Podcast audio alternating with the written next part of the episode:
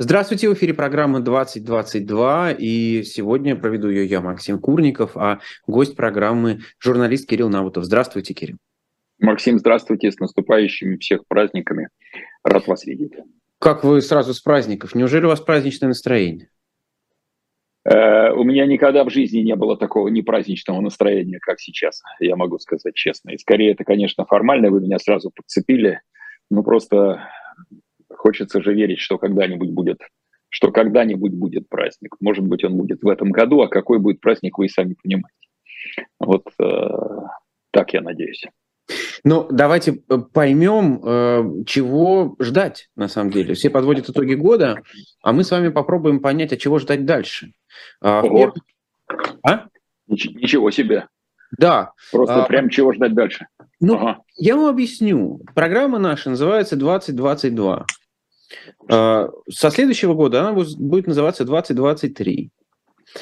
А там уже 2024 не за горами. Вот эти вот цифры 23-24, когда у Путина его официальный срок заканчивается, на ваш взгляд, имеют значение? Мне кажется, что в случае с Путиным никакие официальные сроки никакого значения не имеют, в чем весь мир давно уже убедился, а мы, граждане России, в первую очередь. Не стоит обращать внимание на такие мелкие формальности, как какие-то сроки. Раз в нашей великой стране возможна такая формальность, как голосование за 200 поправок в Конституцию одной галочкой, все остальные, любые формальности, ничего не стоят. Поэтому новые президентские выборы, если они будут, то они будут тогда, когда это захочется Путину. Если он, конечно, останется у власти. Вот на данный момент мы в таком находимся историческом отрезке, когда необходимо употреблять слово «если». Потому что события в Украине последних 10 месяцев вдруг неожиданно показали, что не все так складывается в жизни подчас, как хочется господину Путину. Вот давайте тогда попробуем два этих фильтра, украинский и временной, окончание срока, наложить друг на друга. В конце концов, это ведь всегда турбулентность для любого, даже самого авторитарного режима. Выборы – это всегда напряжение, это стресс, и это проверка элит на лояльность. На ваш взгляд, могут ли они воспользоваться этим моментом? Чтобы доказать еще раз свою лояльность, конечно, ряды... В том числе, да. Ряды армии шестерок российских только и мечтают лишний раз доказать свою лояльность, всячески демонстрируя невероятную гибкость позвоночника в районе поясничного отдела. Поэтому они не будут ждать выборов там, формальных 24 года. Каждый божий день какие-нибудь элиты стараются доказать свою лояльность. Мы наблюдаем это каждый день. Но, тем не менее, даже самая лояльная аудитория осталась без... личного присутствия Владимира Путина в этом году. Нет послания Федеральному собранию, нет приема в Кремле, нет хоккейного матча на Красной площади. Это катастрофа. Последняя – это катастрофа. Отсутствие хоккейного матча означает гибель империи, конечно. Что касается приема в Кремле, то, как правило, на него ходят люди, которым давно уже не знакомо чувство голода, они могут спокойно закусить в другом месте, в дорогом, например, ресторане. Людей с иным уровнем достатка на приемах в Кремле не бывает. Поэтому они как-нибудь перебьются. А вот хоккейный матч – это, конечно, катастрофа. Что поделать? Я очень сочувствую Владиславу Третьяку, который, как глава российского хоккея, так или иначе обязан курировать эти хоккейные матчи. Ну, что поделать? Ну, придется терпеть без него. Ну, допустим, прием и хоккейный матч мы переживем. Но послание Федерального собрания прописано в Конституции. То, что не идет Владимир Путин на такие вещи. Он что-то боится или что? Максим, ну, только что про Конституцию говорит. Да какая к чертовой матери разница, что прописано в Конституции? В Конституции написано, что ведение агрессивной войны за границей – это вообще жуткое государственное преступление и все такое прочее. Ну, кто обращает внимание сегодня на Конституцию? Ну что? Ну, вы же сами знаете, как профессионал журналистики и истории, что, господи, ну, какая Конституция давно растоптана. Еще давайте вспомним сталинскую конституцию, в которой вообще все было замечательно и демократично, только людей расстреливали десятками тысяч и гноили в лагерях. Ну, я вас умоляю. Да, в Конституции написано, причем это было вписано при Путине, при Ельцине, помнится, этого не было, что президент выступает, значит, с посланием.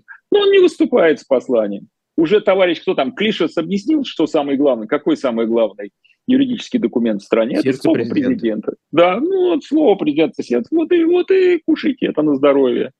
Захочет, скажет, когда надо, холопы, сидеть и молчать. И холопы будут молчать. Кстати, о холопах. Я вот с моей тягой к историческим параллелям все никак не мог, я нервничал, никак не мог найти какой-то исторической базы, почему вторжение начали именно вот в начале 2022 года, а не там в конце его или предыдущего. Да потому что как раз 2022 год у нас, можно сказать, юбилейная дата. Это 475 лет венчания на царство Ивана Грозного. Вот ровно он произошло аккурат в конце января 1547 года. Ровно. И вот как раз, так сказать, в знак отмечания этого дела Владимир Путин решил пойти путем Ивана Грозного, устроив серьезную войну в Европе, как в свое время делал товарищ Иван Васильевич, еще тогда не менявший профессию, а ему противостояла, в общем, такая как бы коалиция европейских государств, что-то типа НАТО или там Евросоюза. Ну, вы в курсе дела, там война за Ливонию была, 5-10, с той стороны были поляки, шведы, такой был польский избранный король Стефан Баторий. И в итоге Ивану Грозному наклали очень прилично. Очень прилично. И сохранилась его же переписка, он же письма писал. Писатель был большой, в отличие от Путина. А сам писал, сам. Кровожадный был ужасно, значит, но писал сам. И сохранилась переписка его и письма к тому же Баторию, польскому королю. И видно, как тон этих писем снижается. То есть он обратно пропорционален военным успехам. Сначала тот Иван его называет там холопом, соседом, а не братом. Потому что брат — это как бы природный государь. А Стефан Баторий вообще был молдаванин, избранный как бы сбоку. Поэтому с соседом. А потом, когда уже ближе к перемириям пошло дело, он уже начинает вежливо обращаться, писать. История повторяется, так я подозреваю. Когда я спрашиваю вас про какие-то публичные мероприятия Владимира Путина, я мысленно провожу параллели с Зеленским, который приезжает в Бахмут прямо на линию фронта. Да. На ваш взгляд, насколько такие вещи имеют значение вот на земле, что называется? Что вот один есть какой-то такой святой дух, который даже уже с ближним кругом, да, публично встречается не так часто, а есть какой-то реальный человек. Это важно? Я не могу ответить за всех, кто сейчас воюет по обе стороны так называемой линии разграничения, да, линии соприкосновения. Но предполагаю, что важно. Особенно важно для украинских бойцов. Потому что они видят и знают, что лидер нации, а это действительно лидер нации, кем бы он ни был по национальности, украинцам, евреям, русским, не имеет значения, это лидер, формирующийся на глазах нации, уже сформировавшийся, единый в своем порыве или почти единый в своем порыве к свободе. Они видят, что этот человек приезжает сам, туда, где они рискуют жизнью, где они погибают за страну и нацию. И он приезжает к ним туда, они вызывают к себе там, я не знаю, в Киев, для того, чтобы наградить их какими-то медальками, орденами. И это для людей, которые каждый день гибнут там, это чрезвычайно важно. Со стороны Путина мы не видим такого. И, честно говоря, должен сказать, мы же люди из медиа, вот в последние недели Украина сделала Россию по части пиара правительственного, президентского, она сделала в одни ворота России. В одни ворота, потому что и приезд Зеленского, его внешний вид с этой там защиткой, поскольку уже сегодня все даже наши бояре, российские бояре, которые куда-нибудь там ездят, то Собянин наряжается, то Беглов наряжается, то Турчак наряжается, все в эту защитку. Откуда они все это стырили, как бы эту идею стырили у руководство Украины.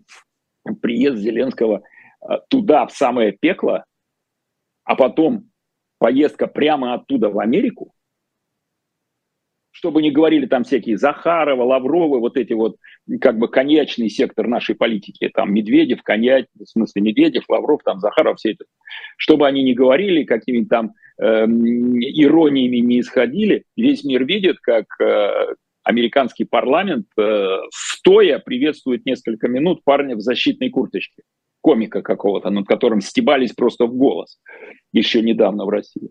В этом смысле украинская дипломатия российскую сделала в одну дыру. И то, что сегодня начинается судорожная дерготня, очень комическая, потому что она искусственная от начала до конца. Тут Путин появляется в зоне, в зоне специальной военной операции, которую он уже назвал на самом деле сам войной, и попадает под статью существующую. Он сказал только что про войну. Он же сам запретил употреблять это слово. Вот он прилетает в эту СВО, потом быстро выясняется, что это штаб Южного военного округа, но тут же в интернете все, скрыть ничего нельзя. То, значит, Шойгу комически этот полет, выясняется, что где-то над Крымом. Теперь самое свежее, Путин в Туле, в цехах, как же называется, научно-исследовательское, научно-конструкторское объединение, я забыл, где делаются панцири.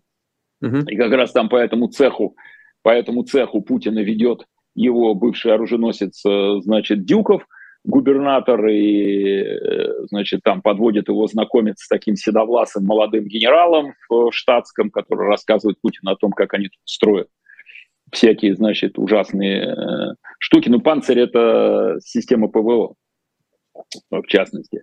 И это все теперь подряд. То есть Путина не было. Все гадали, в каком он бункере сидит. Ему придумали даже прозвище «бункер» на наиболее злые люди. Вот, там 108-метровые и т.д., и вдруг теперь он появляется каждый день там, сям, то есть он лично как бы руководит процессом. Это все подражание и попытка перехватить инициативу, которая в данном случае пиаровская, у Киева. Интересно, что это подражание иногда совсем какие-то странные формы переходит. Я уверен, что вы понимаете в пиаре точно лучше многих, точно лучше меня. Да, я вас умоляю. Когда... как раз вот этот коньячный сектор начинает называть президента Зеленского бункерным в своих телеграм-каналах. От бездарности. Это... К сожалению, от бездарности. И как это называется? Это, ну, копия всегда хуже оригинала. Вот и все. Когда вы пытаетесь подражать, вы автоматически проигрываете. А уже бункерный, уже по всему интернету слово «бункерный» навсегда прикрепилось к Путину. Навсегда. Вполне вероятно, наверняка у Зеленского есть и должен быть бункер, как у любого руководителя государства. Это нормально. Но титул уже у Путина. Поэтому что там мадам Зе говорит, или Лавров, или вот эти все... Там тот же главный комик, так сказать, товарищ Медведев, наш Семен Бекбулатович, если вспоминать Ивана Грозного.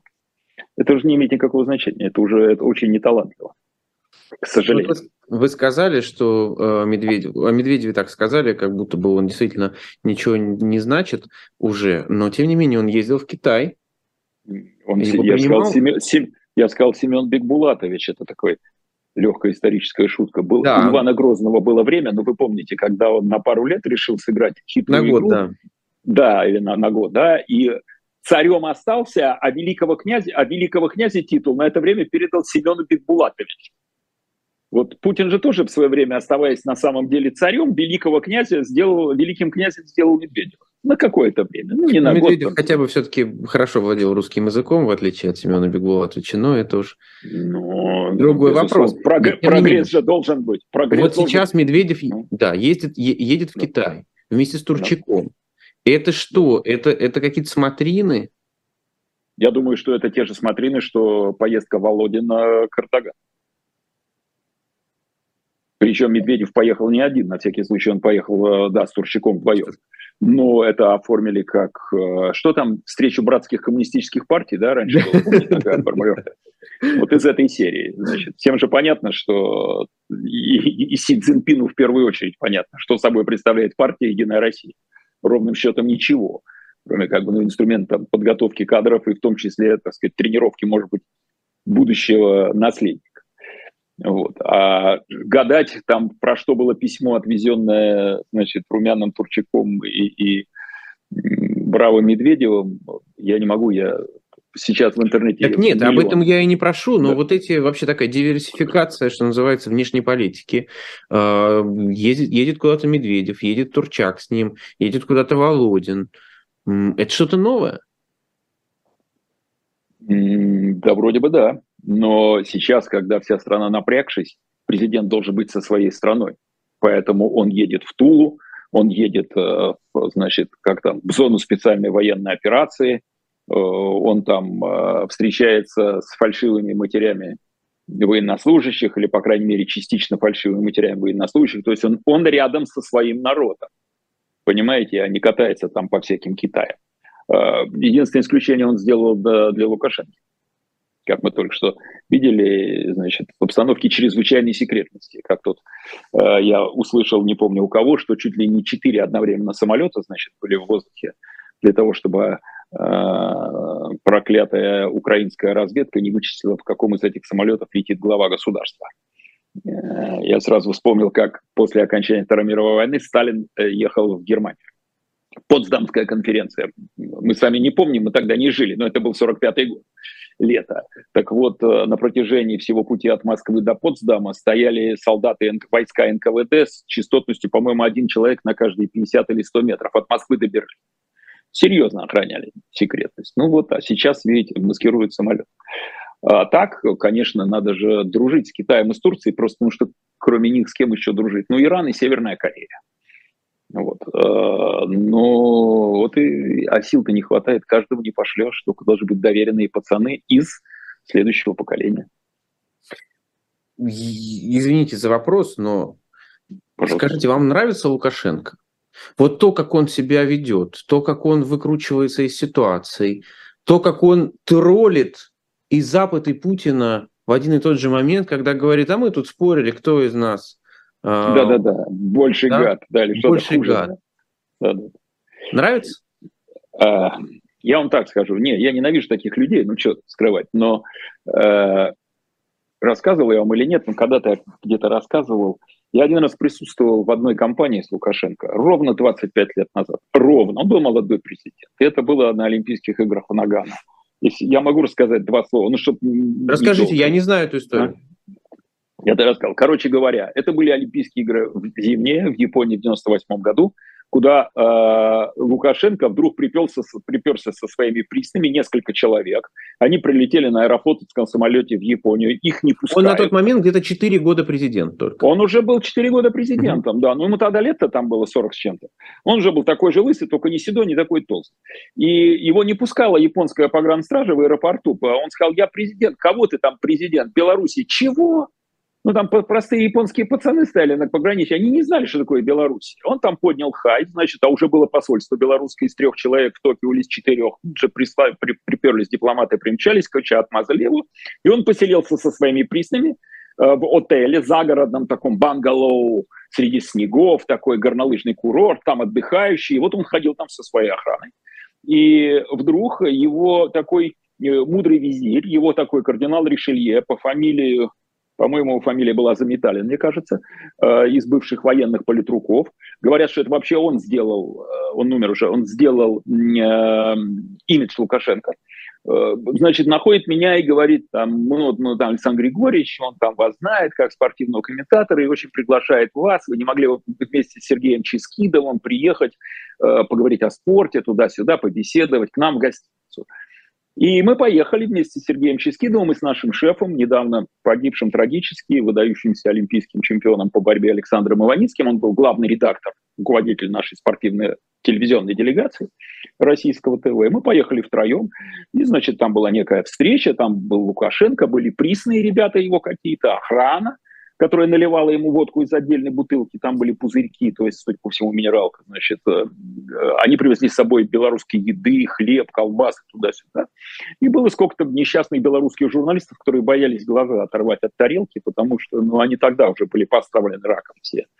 И я сидел как раз между Иваницким и Лукашенко ровно. И разговаривали. Так получилось, случайно меня посадили. Вот. И я могу вам сказать одно. Этот сукин сын обладает чрезвычайным нюхом, таким природным нюхом на общение. Он потрясающе представляется, ну, свойским простым парнем. Ну, он такой простой, он же, я же как вы, я же совсем от сахи, ребята, ну, я же Ванюшка почти, Иванушка, дурачок. Ну что ж вы меня-то, вы же меня простите, но я же не понимаю ваших тонкостей-то, мы же, ребята, от сельские, от земли, понимаете? Ну, про вот я такой. Это действует очень сильно на людей. Он обаятельный подлец. Он стал рассказывать там, как они лыжи с собой привезли. И говорит, аж вы же понимаете, мы же с собой взяли лыжи, привезли из Минска. Ну, дураки тоже толку нету в головах, привезли для конькового хода сами-то, а мы же только знаем этот классику. Ну, вышли еле-еле, как коровы на льду, с утра пошли тут по снежному полю кататься, соседнему вот у нас тут. Так вот ведь знать, надо же знать, как мир устроен, понимаете? Только мы пошли ходить, вдруг полиция приезжает. Что такое? А, оказывается, оно частное, это поле, а мы же не знали, понимаете, и круги там нарисовали. Он это рассказывает с юмором и не стесняется смеяться над собой. И люди, ой, какой он простой! Ой, он обаятельный парень, ё-моё, ну наш же человек. Это талант. Вот. И то, что он сейчас демонстрирует с Путиным, ну, мы же вряд ли Путин покупается на это. Да, конечно, Путин не покупается. Путин, там, по некоторым сведениям от людей, которые периодически встречаются с Путиным, терпеть его не может. Но это же большая политика, тут уже такие факторы, как любовь или, наоборот, нелюбовь, значения не имеют. А так что Лукашенко ласковый телятя, 2 маток сосет, а дай ему волю, так он и 10 маток будет сосать. Понимаете? Потому что он очень хитрый, очень ловкий. Ну, все-таки тот уровень зависимости, который сейчас есть у Лукашенко. Колоссальный. Ну и что? А люди довольны. У меня только что знакомые приехали оттуда. Люди довольны? Войны нет. Жратва есть. В магазинах то же самое, что в Москве. Порядок. Город чистый. Вот сейчас Москва и Питер задыхаются, значит, там, как это, ледяной дождь, вот это все, да, травмопункты переполнены, все такое. А в Минске чисто. Порядок. Ни тебе мафии, ни тебе шпаны, ничего. Порядок.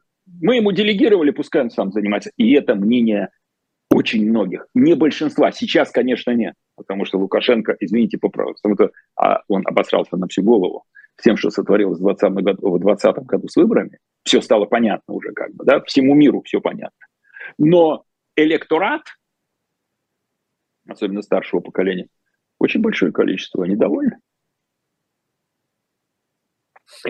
По поводу того электората. Если послушать анализ Льва Гудкова из Левада-центра, да. Там ведь история, ну, как бы такая, что по большому счету люди, может быть, даже чем-то и недовольны, но это недовольство не выливается в претензии к выбранному курсу и к персонале. Как вы себе это объясняете? Почему? Я только что где-то прочитал очень точную фразу относительно того, что в таких конкретных условиях, как, скажем, там, Беларуси или в современной России, информация о том, кто как проголосовал, там, я за, я решительно за, я против, и я скорее против, вот эти все ответы на вопрос. Если она озвучена, если она попадает в публичное поле, она перестает быть ценной, потому что тогда нарушается анонимность сразу. Люди побаиваются во многом говорить то, что думают на самом деле. И это понятно. Особенно сейчас, когда страна погружена, я уже про Россию, погружена в обстановку тотального стукачества, когда уже школьники стучат на своих преподавателей, и родители стучат на преподавателей тоже, допустим, с подачи школьников уже до этого дошло, что сейчас кому охота лишних геморроев на свою голову.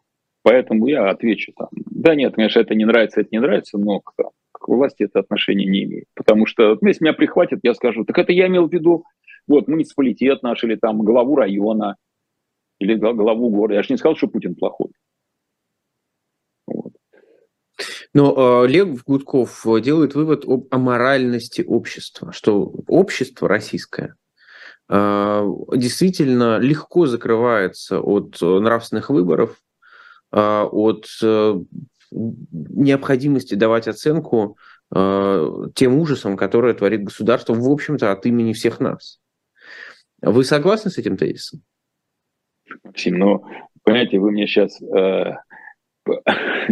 ставить очень тяжелую задачу, полемизировать на поле социологии с Львом Гудковым, это все равно, что поставить меня боксировать сейчас с Майком Тайсоном. Вы знаете, я понимаю, что вы говорите, но вот это вот определение «аморальное общество», оно уже не просто не про социологию, да, оно шире. Вам это определение кажется близким к реальности? Ну, меня оно пугает немножко, я могу сказать честно, потому что общество — это и вы, и я. Да. Я не могу вас назвать аморальным. И я знаю тысячи людей, которых я никогда не смогу назвать аморальными. Я не могу согласиться с тем, что общество аморально. Хорошо, большинство общества в России, которое... Вопрос первое, что считать аморальным? Понимаете, аморальным там желать жену ближнего своего? Или аморально считается зарплату жене не отдать? Или там изменять жене? Что есть аморальное? Как может быть аморальным общество? Может быть какими-то аморальными поступки отдельных людей. С нашей, вот, допустим, ваша и моя точка зрения похожа во многом, наверное, да? Что аморально такие вещи, как доносить там на людей, зная, что они ни в чем не виноваты, аморально нести с экранов телевизоров то, что несут некоторые пропагандоны, аморально вести себя так, как ведут часто там, я не знаю, допустим, следователи, которые шьют людям дела вот по этим новым статьям.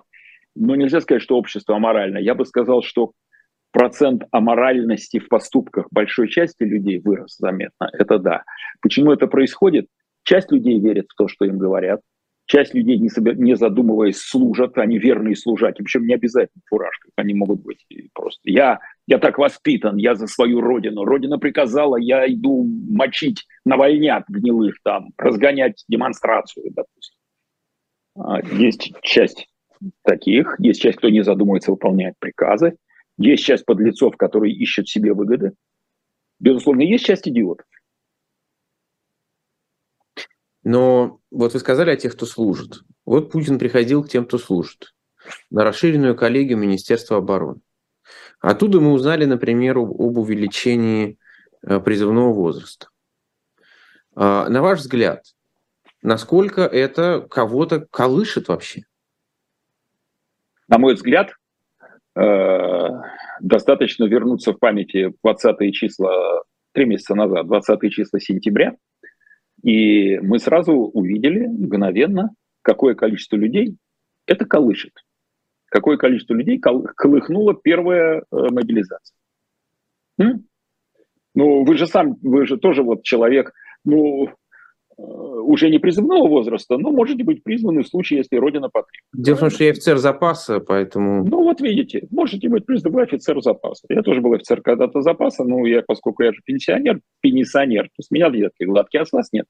Так вот, там в 20-х числах сентября вдруг заколыхало большое количество людей.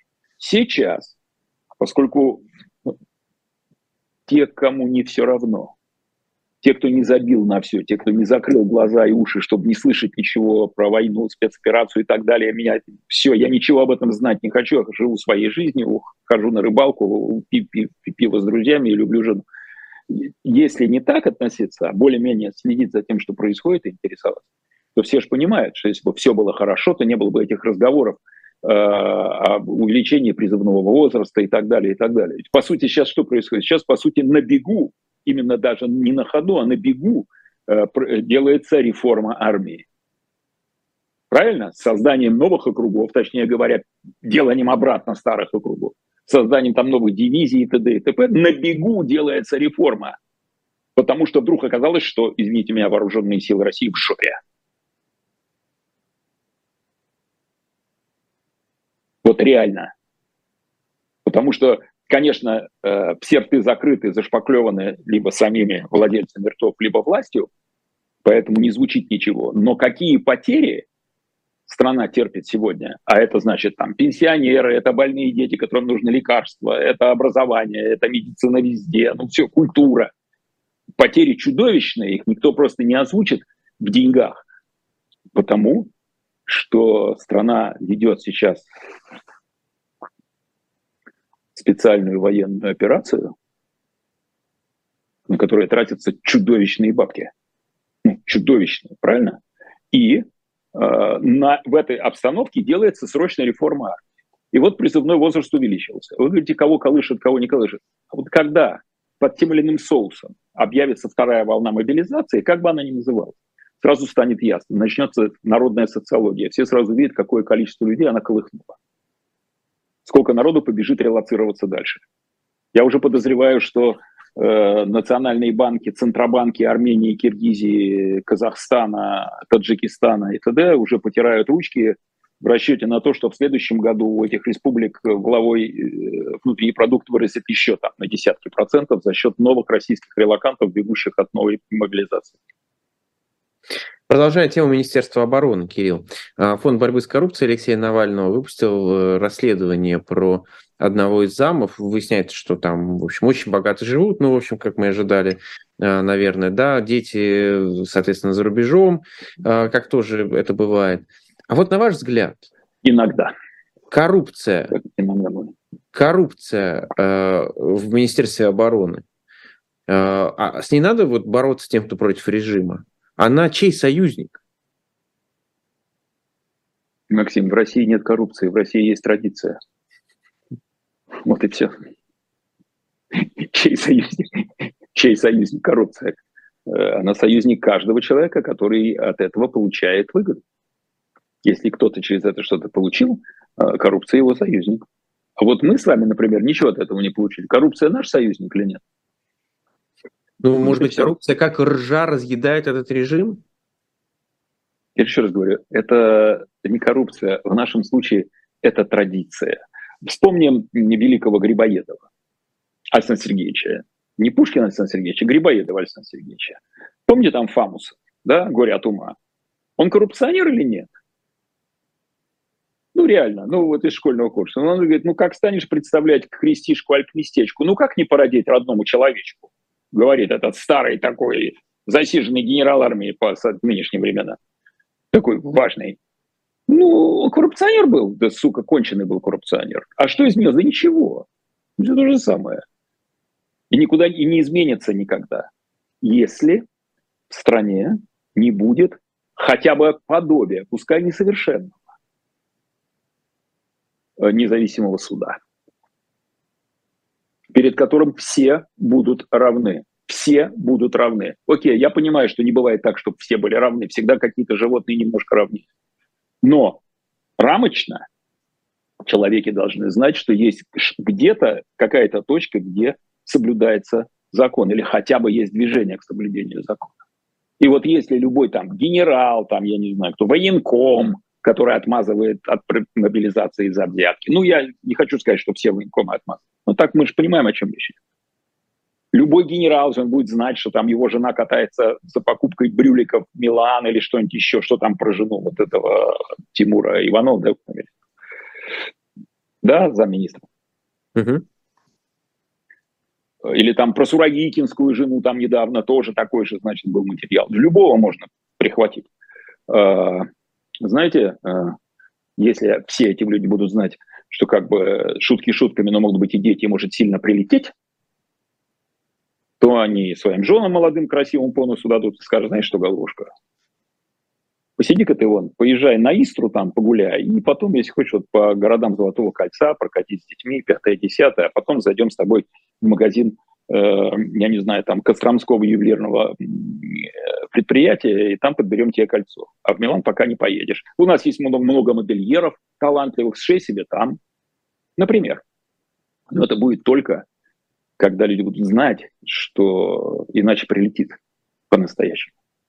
Вы знаете, что я вам одну вещь скажу про генералов. В моей жизни, не так давно, это было года 3-4 назад, был удивительно один был разговор с одним человеком в генеральских чинах. Серьезный генерал. Вот без дураков говорю, серьезный генерал. Я это слово подчеркиваю, чтобы сказать, что это не генерал общевойсковой. Он прошел через разные горячие точки.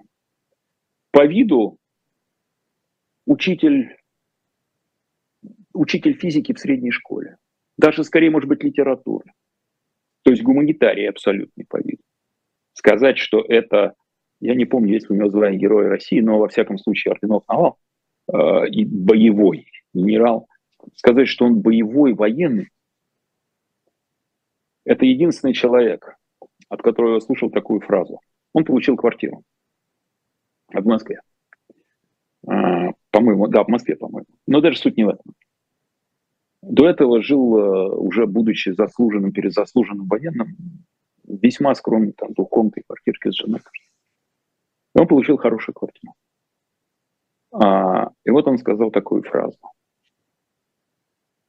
Видимо, квартира, ну, большая для двоих людей, видимо, по размеру была, может быть, там в хорошем районе, центральном, там, по рыночным ценам очень, наверное, трудно. Только один раз это человек, который сказал: я понимаю, что это нечестно, но считаю, что это справедливо. Этот человек искренне сказал: я понимаю, что это нечестно, в том смысле, что по формальным признакам я как бы не заслужил. Но я считаю, что я, отдав жизнь служению Родине и рискуя жизнью, и, в общем, имея много шансов погибнуть, я честно служил и поднялся до служебных вершин. Ну, как бы справедливо, что на краю уже службы и перед пенсией мне дали хорошую квартиру. Один раз я это услышал в жизни. Вот процент. Я напомню, что мы говорим с Кириллом Набутовым, и оцените работу наших продюсеров, которые для того, чтобы прорекламировать канал shop.diletant.media, в этот раз предложили следующую серию книг. Именно на эфир с Кириллом Набутовым. Серия книг «Великие династии мира». На shop.diletant.media, если вы зайдете, можете, соответственно, приобрести. Там династия Тюдоров, Валуа, Медичи, Габсбурги. И это далеко не все. Не знаю, есть ли там Набутовы, но... Не, секунду. Романовы? Рюриковичи? Или, как говорил один мой знакомый, Рюриковичи? Не знаю. Рюриковичи нету? Странно. Какие-то там Валуа, Габсбурги, понимаете. Тюдоры, опять же. Да, ну, в общем, да, я свой долг выполнил перед shop.diletant.media. Книжки хорошие там. Да. Ну что, продолжаем. Продолжаем дальше. Если, опять же, говорить о том, что было в этом году. Война была. Что стало со словом «русский», со словосочетанием «русский язык», «Россия», насколько значение этого слова, окраска этого слова поменялась? Максим, что вы задаете риторические вопросы? Любой непредвзятый человек, настроен он патриотично по отношению к сегодняшней российской власти или нет, согласится с тем, что сегодня окраска слова «русский» и «Россия» поменялась. Она приобрела коричневый оттенок. Вот. Коричневого добавилось в цветах. Во всех смыслах, в том числе, включая тот смысл коричневого, от которого исходит плохой запах. Потому что эти слова, к сожалению, теперь для большей части мирового сообщества, да и для большой части россиян, обмазаны дерьмом. На ваш взгляд, этому... Ну, я просто вспоминаю то количество разных преступлений, которые так или иначе совершало наше государство в разные эпохи, государство по-разному называлось. Это было разное государство. Разное государство, ну, территория та же, да? Ну, иногда нет. Получит юридическую оценку или нет? Если бы я был дедом Ванга, я бы, может быть, и сказал, там, когда что получит юридическую оценку. Мы не знаем сегодня, чем все закончится и какими будут последствия. Думаю, что сейчас пока никто не может сказать, потому что все будет зависеть, или многое будет зависеть, в том числе от того, как пойдут военные действия. И кто кого победит, кто кого переможет, кто кого, так сказать, покажет умение стоять, и от того, как в итоге, на чьих условиях будет подписан мир или перемирие. И когда в том числе будет зависеть и юридически, будут зависеть дальше юридические шаги. Но то, что в моральном смысле, и в неюридическом, страна в полной заднице, и весь мир нормальный осуждает Россию, точнее говоря, ее вождей, вот нет никакого сомнения. Это очень горько. Более того, я могу сказать, я просто знаю истории, когда это косвенно бьет даже по людям, которые не в силах находиться в России, просто не в силах вынести, что происходит, там уезжали по разным причинам из страны, релоцировались, там те же от мобилизации молодежь, или там просто протестующие, те, кто могли себе позволить уехать, или там не имеют вид на жительство, или другое гражданство, или к семье другое. Ну, я не знаю, короче, очень много народу, кто уехал, не желая находиться сейчас в России, и всей душой протестуя против того, что происходит.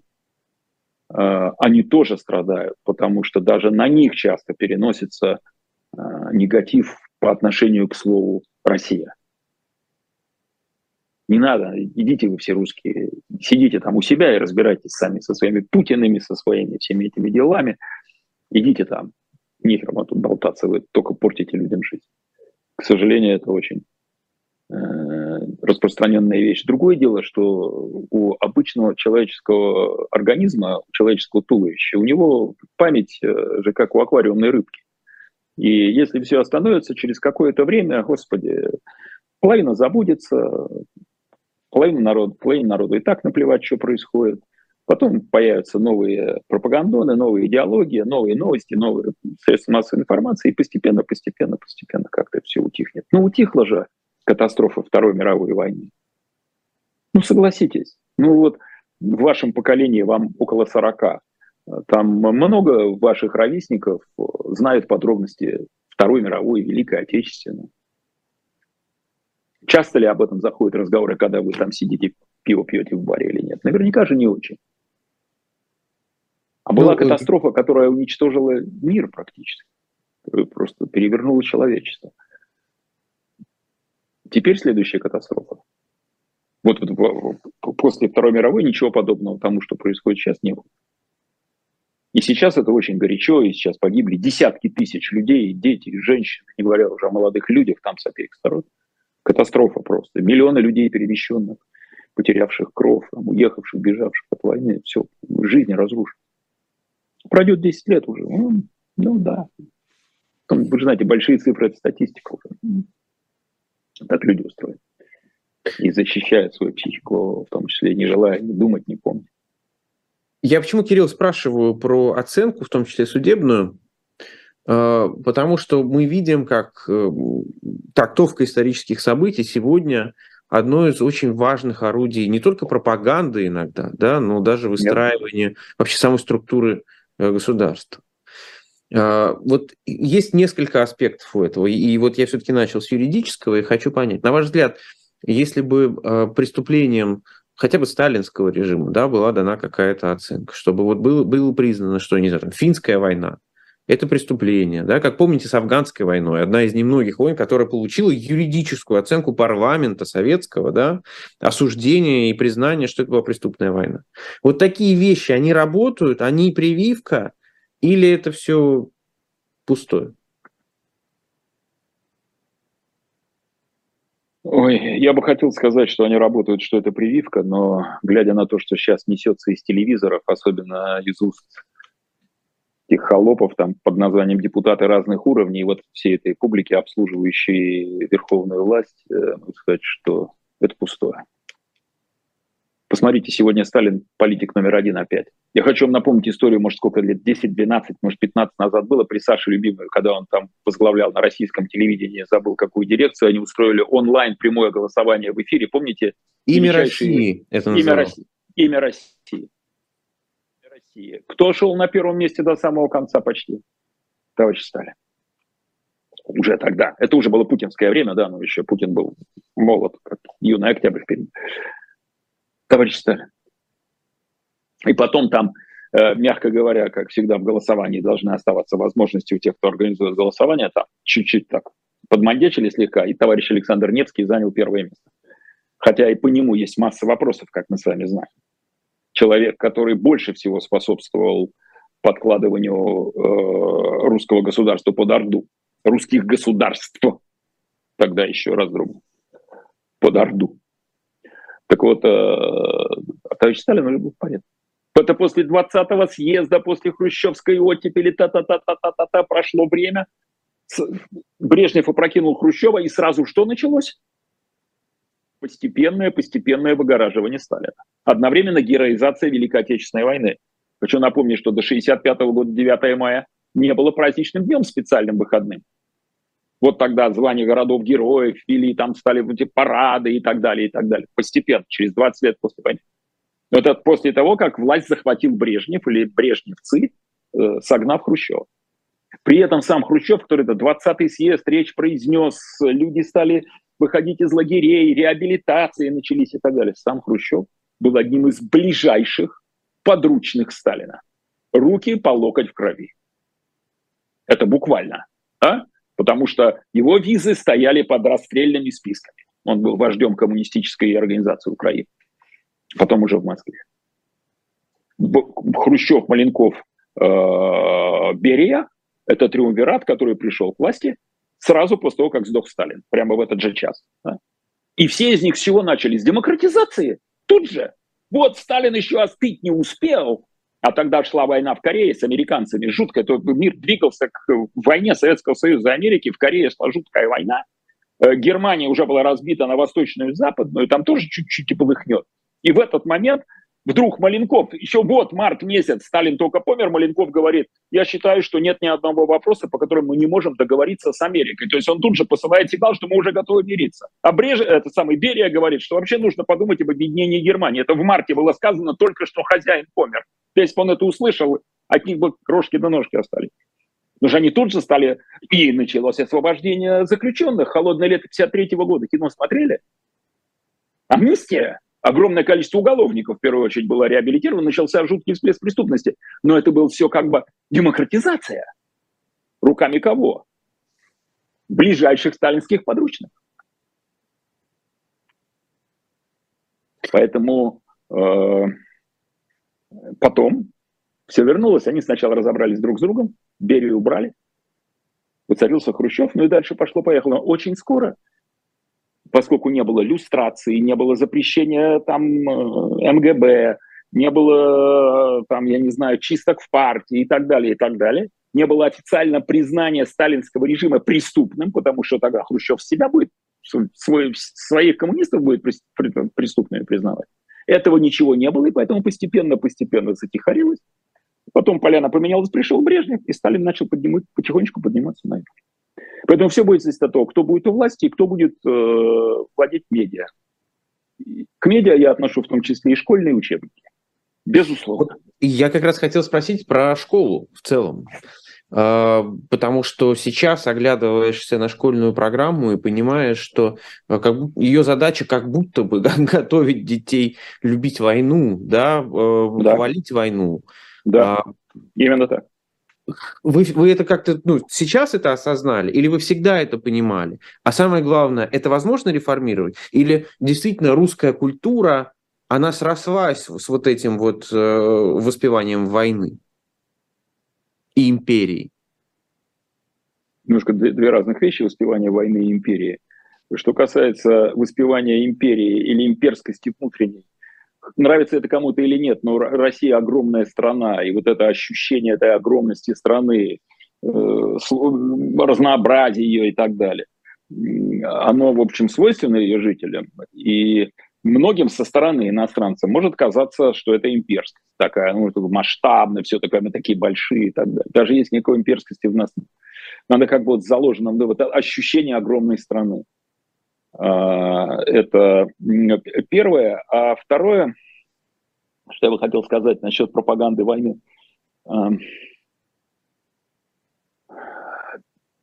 Первую мировую войну сегодня особенно никто не пропагандирует, правильно? Потому что она была очень давно. И результаты ее были сомнительными. Большевики, несколько десятилетий державшиеся у власти, называли ее империалистически-захватнической, то есть плохой. А? И получалось, что там 2 миллиона с лишним русских, которые погибли на Первой мировой войне, они как бы погибли за плохие дела. Поэтому ей особенно не хвастались. А вот Великая Отечественная, поскольку это громкая победа, сегодня это единственный праздник, который объединяет людей в России. Это День Победы, да? Чем, понятно, там балет, космос и хоккей, само собой, но как бы так, по-взрослому. Если то, это единственный праздник. И, естественно, мы этим гордимся. И чем дальше, тем больше. Тем дальше, все последние годы видно, как вот это победобесие накручивалось, и все оно накручивалось, как сладкая вата вокруг Путина. Палочка такая центральная, вокруг сладкая вата победы. 75 лет победы в 2020 году, трансляция, я помню, был только Путин. Вот он победил Гитлера. Но может все поменяться. Если поменяется власть, поменяется вектор, будут рассказываться другие вещи, и уже и пропаганды войны не станет. Вспомните, в конце 80-х годов отменили начальную военную подготовку в школе. Почему? Потому что, Советский Союз переориентировался на мирные рейсы, холодная война позади, мы мирное государство, хотим дружить со всем миром. Зачем нам начальная военная подготовка в школе, где девочки и мальчики разбирают автоматы? Сейчас она вернулась. Через 20 лет она может уйти обратно. Многое будет зависеть от того, чем кончатся события 22 года и 23-го. Сами понимаем, какие. Куда повернется стрелка государственной власти и государственной их пропаганды, соответственно. Но то, что сегодня делают новые учебники истории для школы, это значит, сегодня в нынешнее поколение, маленькое поколение, стараются закладывать базу, чтобы к окончанию школы оно уже было патриотическим, в том смысле это поколение, в каком сегодня хочет видеть Кремль. Кремль, Мединский, которому поручен еще кто-то. Поэтому сегодня начинаем детишек уже, как спортом. Надо же детей с малых лет правильно учить заниматься. Гимнастику с 3-4, фигурное катание. Чем раньше, тем лучше. Вот и здесь мы тоже закладываем основы разговора о важном в школе. Вы пессимист? Вам кажется, что эти прорастут? Я реалист. Так вот, разговор о важном. Материться у вас же в эфире нельзя, да? Как хотите. Как вам воспитание ваше петербургское позволяет? Я матерщинник. Но я скажу другим словом, тут все поймете. Мне рассказали сегодня, как в школах называют разговоры о важном. Галдеж о бесполезном. Но только, вместо галдеж употребляют правильное школьное слово, о котором сегодня разговаривают все старшеклассники и старшеклассницы. Галдеж и бесполезно. Вот. Насчет пессимист, я реалист. Насчет того, прорастут ли эти зерна, понимаете, все зависит от климата. Все зависит от климата. Зерен в почве много разных. Поливать, если кислотой, ничто не взойдет. Поливать теплой водой, если будет длинный сезон для вегетации, зайдут прекрасные цветы. Если поливать мало, и будет жара и сушащая, будет полупустыня. Все зависит от того, какой будет полив. А зерна разные найдутся. О, как сказал-то, да? О, прогнал-то, ё-моё, образа дал сильного. Надо же сам дети цветы жизни, это понятно. Рвите их с корнем, да-да-да, так говорят педагоги. Иногда. Но все-таки, да, подводя здесь итог, тем более, что осталось у нас всего 1,5 минуты, на ваш взгляд, в прекрасной России будущего нужно по-другому устроить преподавание истории, литературы, перестраивать полностью? Если бы я был специалистом по педагогике, подготовленным дидактически, я бы имел право на суждение. Но то, чем я могу только так сказать, что сегодня происходит, то, чему сегодня начинают учить детей, да уже не сейчас это начали, это точно плохо. Это точно плохо. А что будет через 10, 20, 30 лет, все будет зависеть от того, кто будет у власти. Товарищ Ленин говорил, надо взять телефон, телеграф и мосты. Понятно. Телефон и телеграф – это масс-медиа тогдашний. Вот сегодня многое будет зависеть от того, кого в кармане масс-медиа. Товарищ Путин, придя к власти, полностью и быстро поставил под контроль главные масс-медиа, именно большие телеканалы. Всегда считали, да, и херня. Добродеев был призван возглавлять российское телевидение через пару месяцев. Он только-только Путин пришел. И возглавляет до сих пор. Это просто один из примеров. И это будет очень сильно влиять. У людей везде включен телевизор. На кухне фоново, где-нибудь в гостиной, дома, где угодно. Везде включен телевизор у огромного числа людей. Они находятся в этом информационном потоке вот этого государственного, официозного дерьма, несущегося из телевизора. И это очень и очень важно. Но если власть поменяется, если поменяется вектор, и если поменяется риторика, даже если власть останется, риторика вдруг поменяется, то Очень многие люди сразу прозреют, скажут: боже мой, да не, ну я так не думал, да не, да, все это ерунда, давайте забудем это, все это было не про нас. Начнется другая жизнь и другие мысли.